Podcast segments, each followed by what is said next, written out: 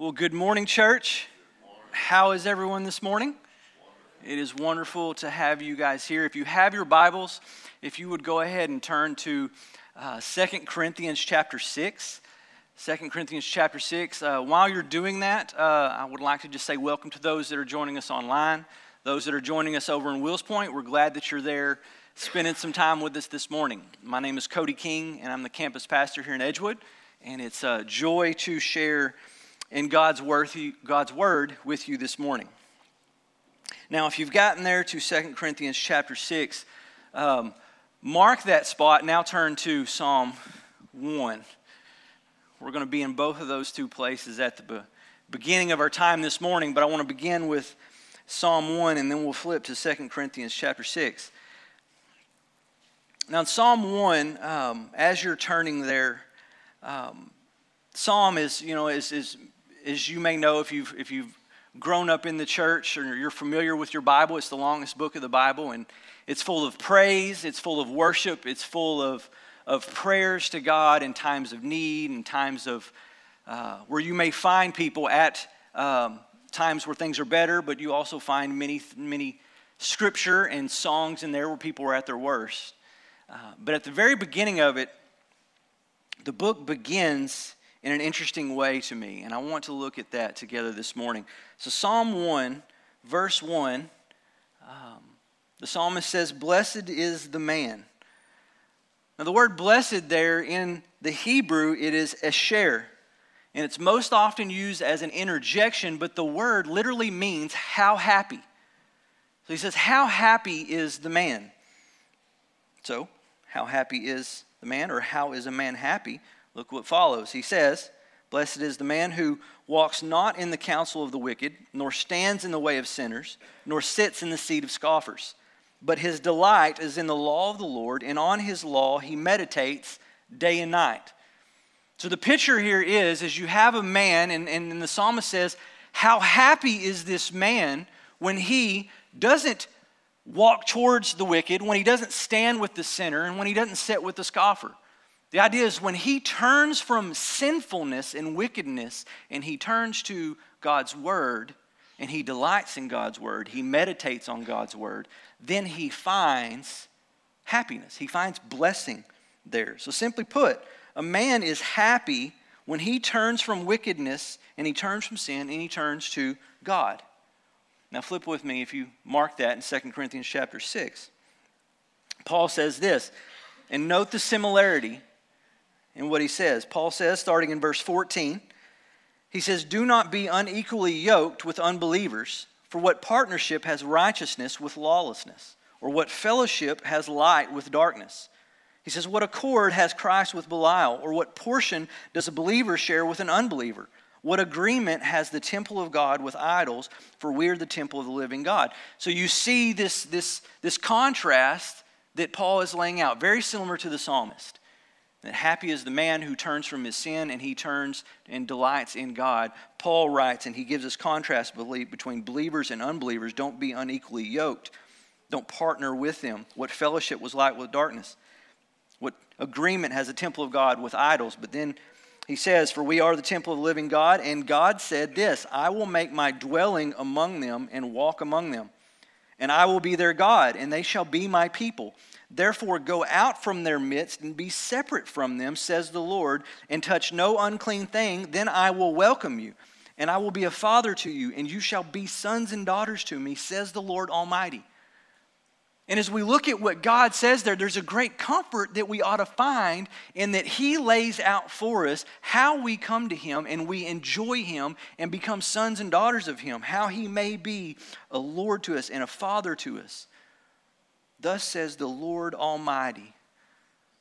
When we read those words in God's Word, that's Him telling us a promise that is placed before us and that we can rest in that thing. But then, 7 1 in 2 Corinthians, there, he says this He says, Since we have these promises, beloved, let us cleanse ourselves from every defilement of body and spirit, bringing holiness to completion in the fear of God. So, this forms the process of our holiness. As Peter says in 1 Peter 2:16, he says quoting the Lord himself, he says, "You shall be holy for I am holy." So the Lord promises if you turn from these things and you turn to me, you're going to be my sons, you're going to be my daughters. I'm going to be your God. I'm going to be a father to you. But when this happens, he says, You shall be holy, for I am holy. But this only happens when we turn from that sin that defiles us and we turn to a holy God that cleanses us. And the results, church, is esher. How happy. What we find here is we find that our happiness is tied to our holiness. It's not something that exists apart from that thing. As we turn from sin and we turn to God, Scripture tells us that we will find blessing, we will find happiness in that thing. And it's when we come into that relationship with our Father as a son and daughter, according to His promise. Now, there's a difference between a worldly happiness and a biblical happiness. See, the world, in the world, happiness is dependent upon our circumstances right? And our circumstances can change moment by moment, which means our happiness can change moment by moment. When we have a bad day, we don't feel happy. Right? Whenever we're at our worst, we certainly don't feel happy. But as circumstances change, we can, we can go up, we can come down, up and down, up and down. But biblical happiness is contingent and dependent purely on our holiness. And our holiness is purely dependent on how much we turn away from sin and we turn to a holy God. So there's a distinction between those two things. So now, in light of Psalm 1 and 2 Corinthians 7 1, and the relationship of our holiness and our happiness, I want to recap real quick. In this series, for better or worse, we've looked at the design and the purpose of marriage. Last week, we looked at, at marriage as our ministry. Two weeks ago, we looked at, looked at whenever we're at our worst, that's the place where God would use to make us holy, right? And we looked at God's design for marriage is, is not to make us happy, but it's to make us holy. And we looked to several qualities that we should seek to live out to be made holy. But we found that in times that we're at our worst, God uses those to make us holy. Right, if I'm always perfect, how is my wife ever given opportunity to grow in her Christ likeness in the way she shows me grace? Likewise, if my wife never fails in her love for me, on what condition do I ever have opportunity to unconditionally love her as Christ unconditionally loved me? So that was the idea is that when we're at our worst, God uses those times to bring about holiness in us. But now the idea is, is that as we increase in holiness in those times we're at our worst, as, we, as that holiness increases, it should move us from that time of being at our worst to times where we're at our best. And as holiness increases within us, as the Lord does this work in us, we should find that we will be existing on the other side of for better and worse more and more often. And the longer we're at our best, the less amount of time we're at our worst. But that doesn't mean that we leave holiness over here. We find that holiness exists in both areas. But you and I desire to be happy but happiness exists whenever we're at our best, right? Or for better or worse, which side of that do we find happiness from a worldly happiness? It's most certainly going to exist when we're at our best, not when we're at our worst. But as we increase, like a supply and demand curve, as we increase in holiness, our happiness will increase because we're at our best instead of at our worst. So, happiness then is not tied to our circumstances, as, as is often the case. It is tied directly to our holiness. Now turn with me to Ecclesiastes 9 9, and I want to look at what God's word says regarding our happiness, but as it pertains specifically to our marriage. In Ecclesiastes 9 9, Solomon says this He says, Enjoy life with the wife whom you love, all the days of your vain life, that is, that he has given you under the sun, because that is your portion in life, and in your toil at which you toil under the sun. So Solomon says, enjoy life with the wife whom you love all the days of your life. Now, this is Solomon. Now, I'm not sure exactly when Solomon wrote this. I don't know if it was before he had 500 wives and 700 concubines, or I don't know if it was after and he realized the foolishness of that of doing that thing. But nonetheless, the wisest man that has ever lived, according to Scripture's account of him, tells us to enjoy life with the wife whom you love. Now, in context of chapter 9 there in Ecclesiastes, the, the beginning portion of it, Paul is speaking about the fleeting nature of our lives.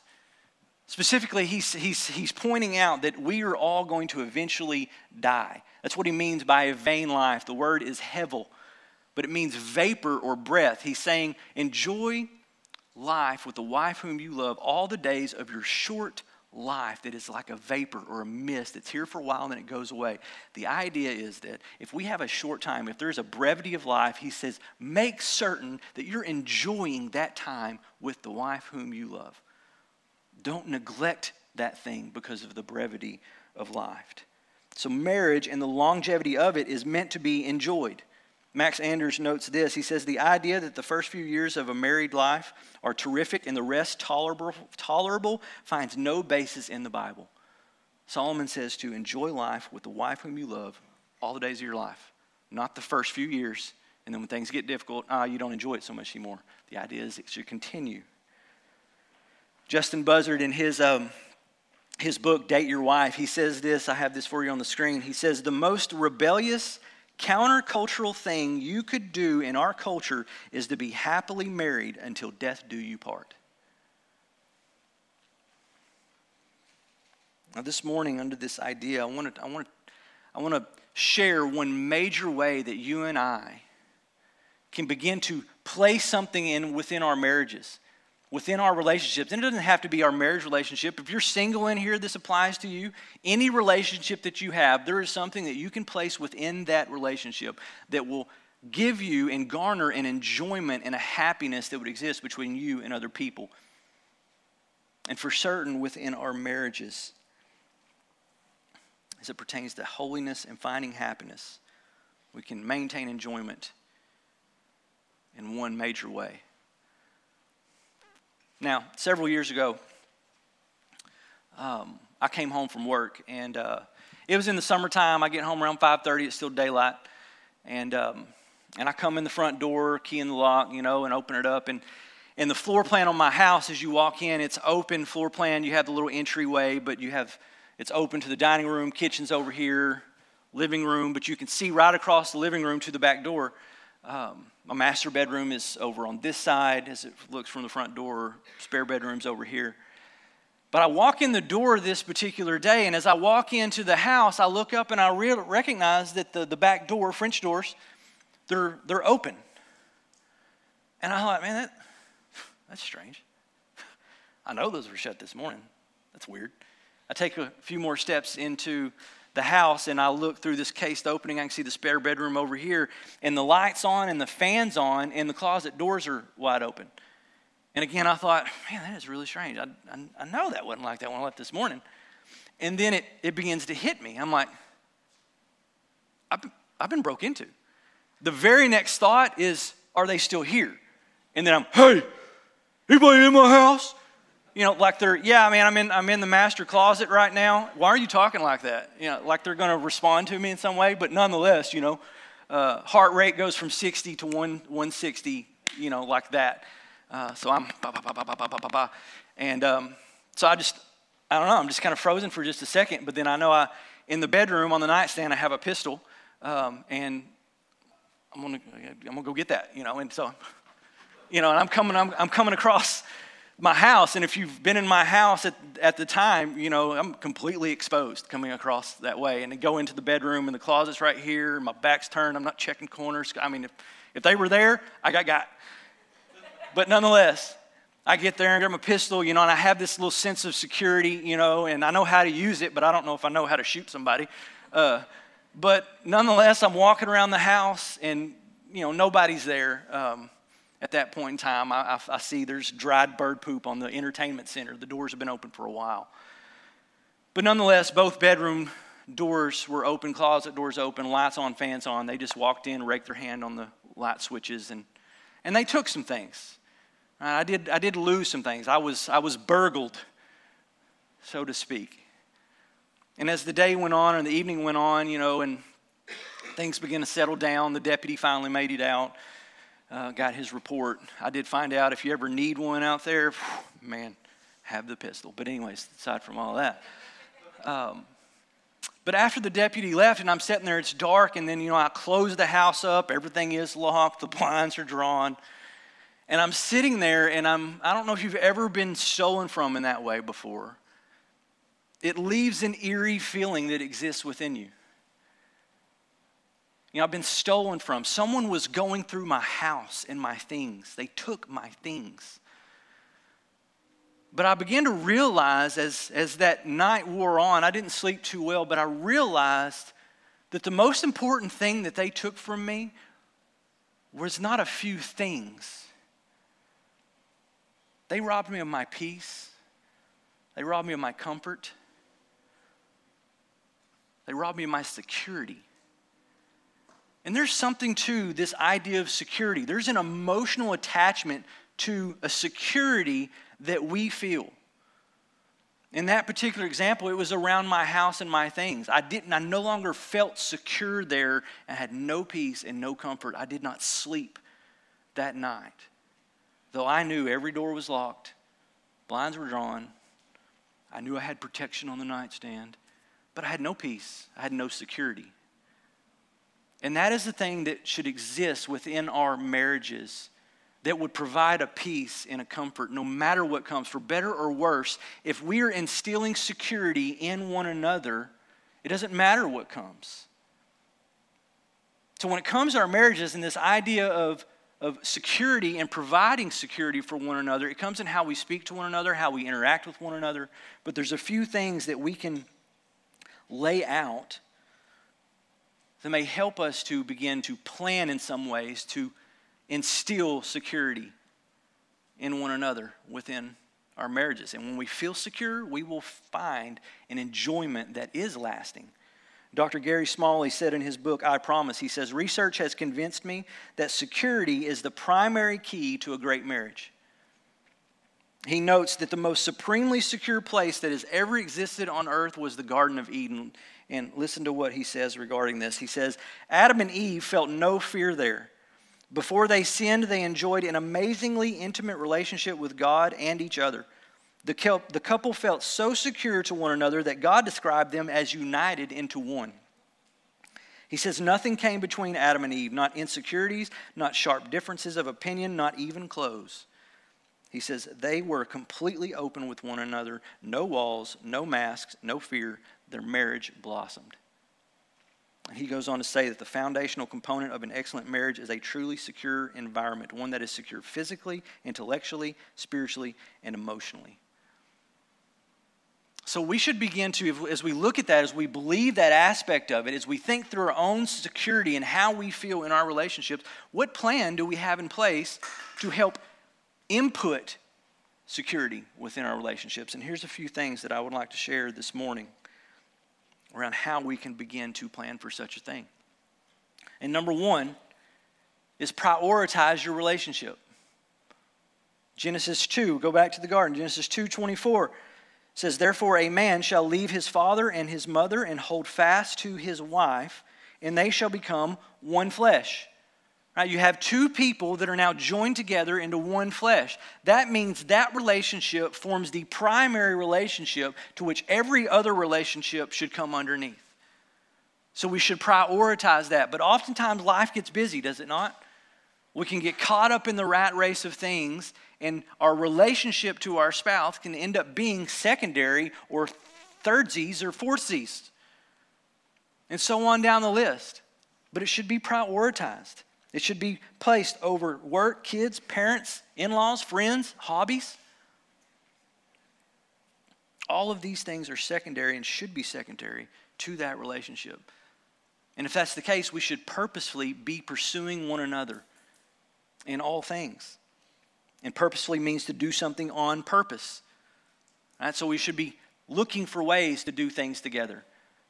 As it pertains to the church, right? If, if holiness forms our happiness, if our happiness is connected to our holiness and we want to grow in that way, well, then why would we not, when we're seeking to do things together, why would we not be praying together?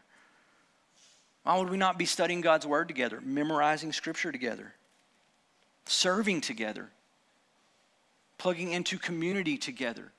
But the more we do things together purposefully, the more we instill security in that relationship. And then we should not just be intentional. I've intended to do a lot of things that I have not done. Can you relate? But when intention meets action, it equals execution. You have to meet, you have to take intention. I intend to do something, you have to put action to that intention, and then you find that you're doing the thing you intended to do.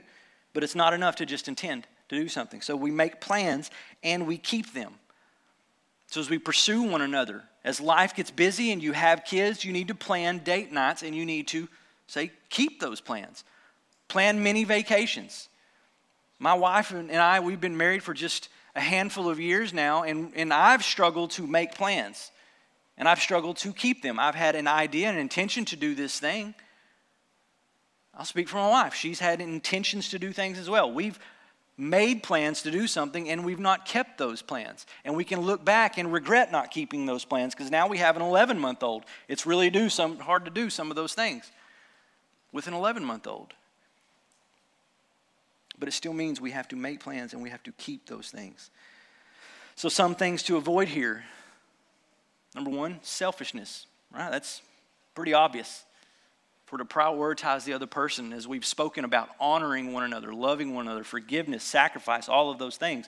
We should be uh, avoiding selfishness, avoid busyness, avoid complacency. We should be active partners instead of passive participants.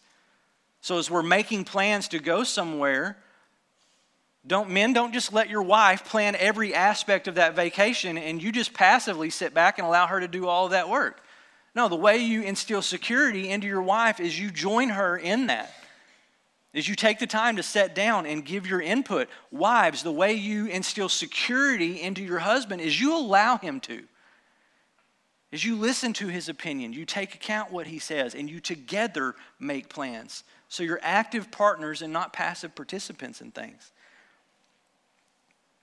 And then don't make promises you can't keep keep your word. James 5 12. James says, But above all, my brothers, do not swear either by heaven or by earth or by any other oath, but let your yes be yes and your no be no, so that you may not fall under condemnation. As we fail at keeping our word, we say a lot of things.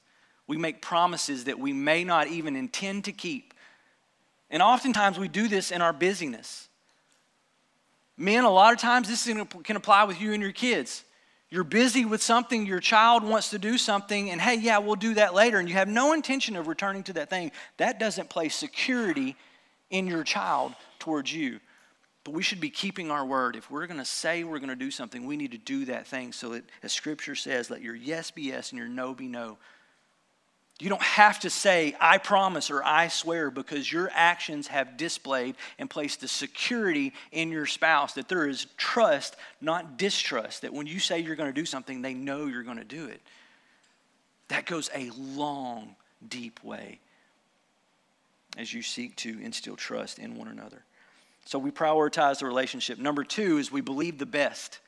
Believe the best. He says, Gary Smalley says, Our beliefs generate our thoughts our thoughts create our emotions, and our emotions motivate our behavior. Right? Behavior is the end result of a line of things that have taken place that we don't even see. But if we understand where that behavior comes from or seek to understand, we can begin to believe the best about one another instead of the worst. But also, as our thoughts or if our beliefs create our thoughts, our thoughts will inform our beliefs. If we're believing the absolute worst about one another, guess what we're going to see every time is the absolute worst about one another. The more we suspect ulterior motives and impure things, suspicion will always create what it suspects if we're believing the worst. So we believe the best about one another. So when conflict begins to arise, what we believe will directly affect whether or not we remain at our best or we slide into our worst. So when conflict does begin to arise, we should choose to believe that our spouse is for us. We should choose to believe that they love us. Remind yourself that no, my wife loves me. Despite however this conflict may be, I know she loves me. I know that she is for me. And those thoughts can settle any insecurity that may begin to well up within me. And the way I respond then provides security for her, even in the middle of it. But we should believe that there may be another side to the story. There may be unspoken hurt that's beneath the surface that's driving, surface that's driving the behavior. We need to believe that we could actually be the cause of that, that behavior or that hurt. We should also believe that we're capable of being wrong. Men, you are not always wrong.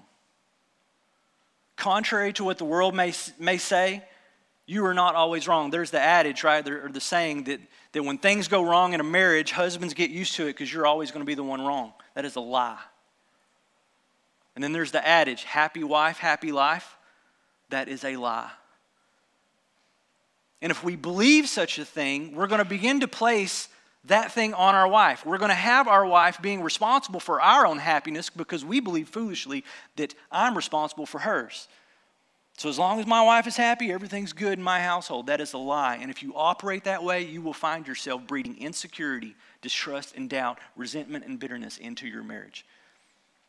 That's the way the world operates. That's the way the world defines happiness because it's contingent upon circumstances. And in that sense, it places it directly on the wife.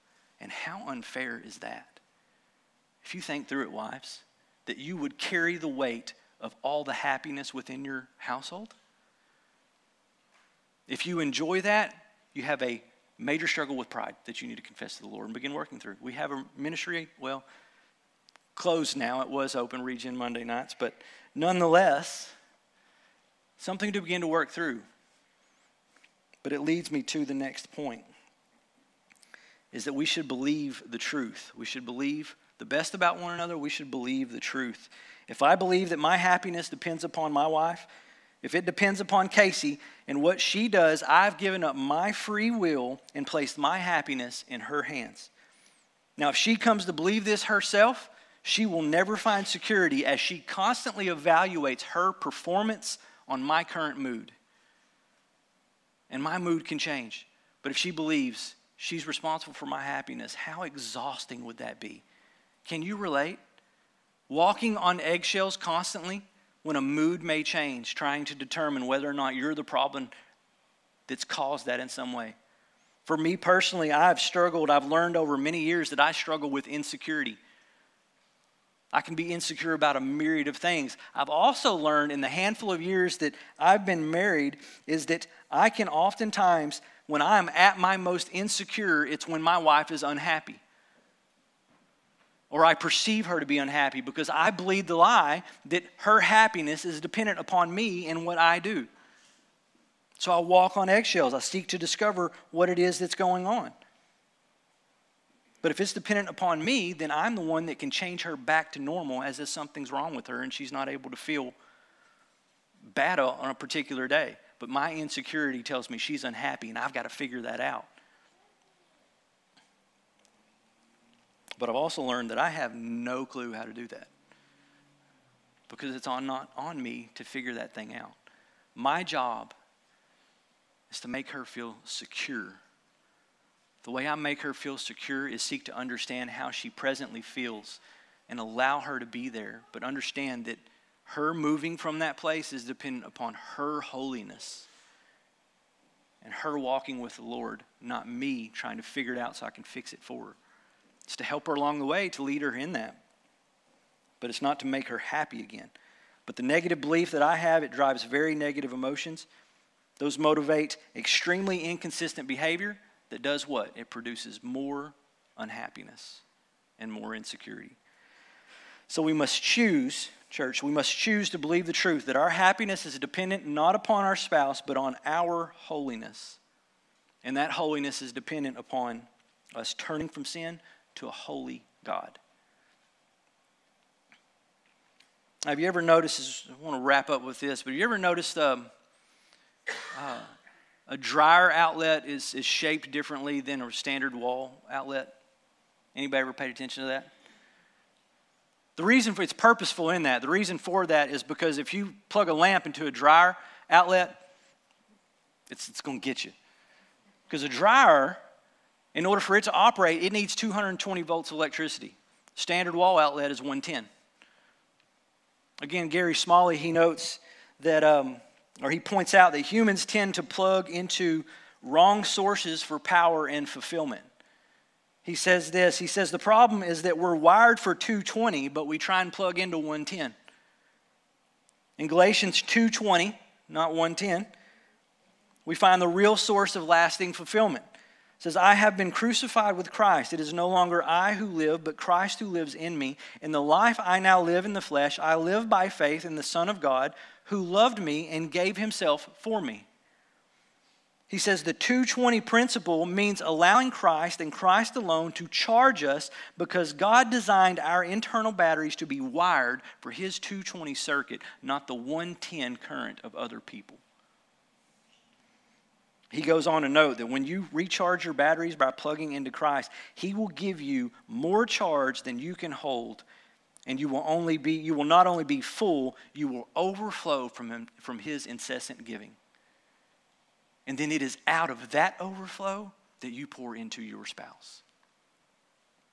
In Luke chapter 6, verse 38, Jesus says, Give, and it will be given to you. Good measure, pressed down, shaken together, running over, will be put into your lap. For with the measure you use it, will it be measured back to you.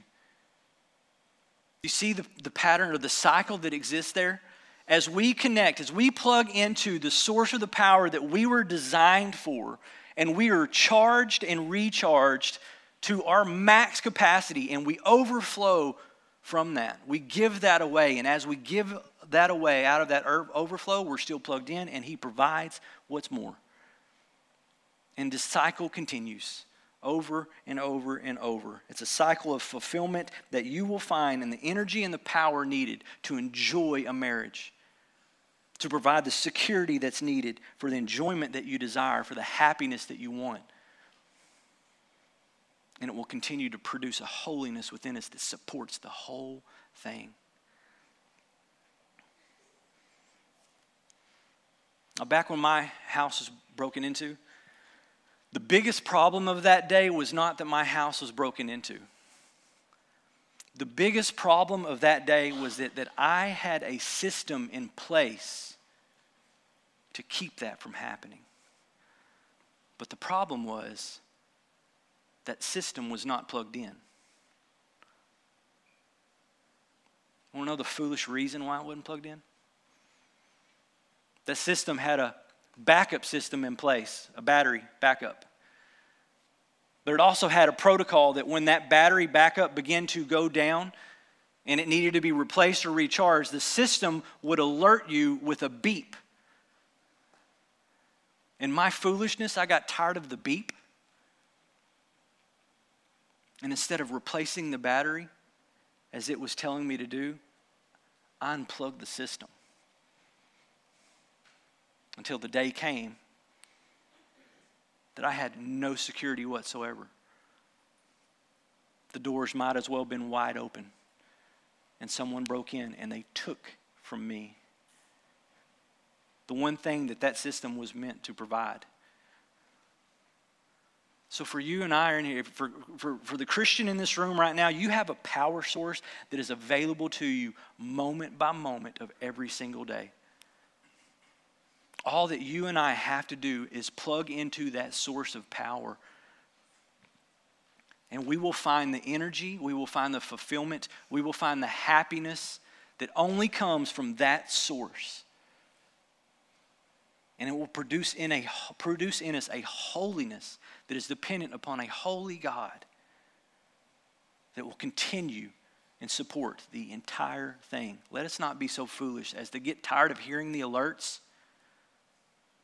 if the Spirit is prompting you in some way, hey, you need to go talk to your wife. You need to seek forgiveness for that. You need to say you're sorry. You need to adjust this behavior. If you have other people in your life, if you're in community or in a journey group, and you have people in that journey group that are speaking into your life and they're noting things the way you speak to your spouse, hey, you know you're always kind of cutting down your husband instead of building him up.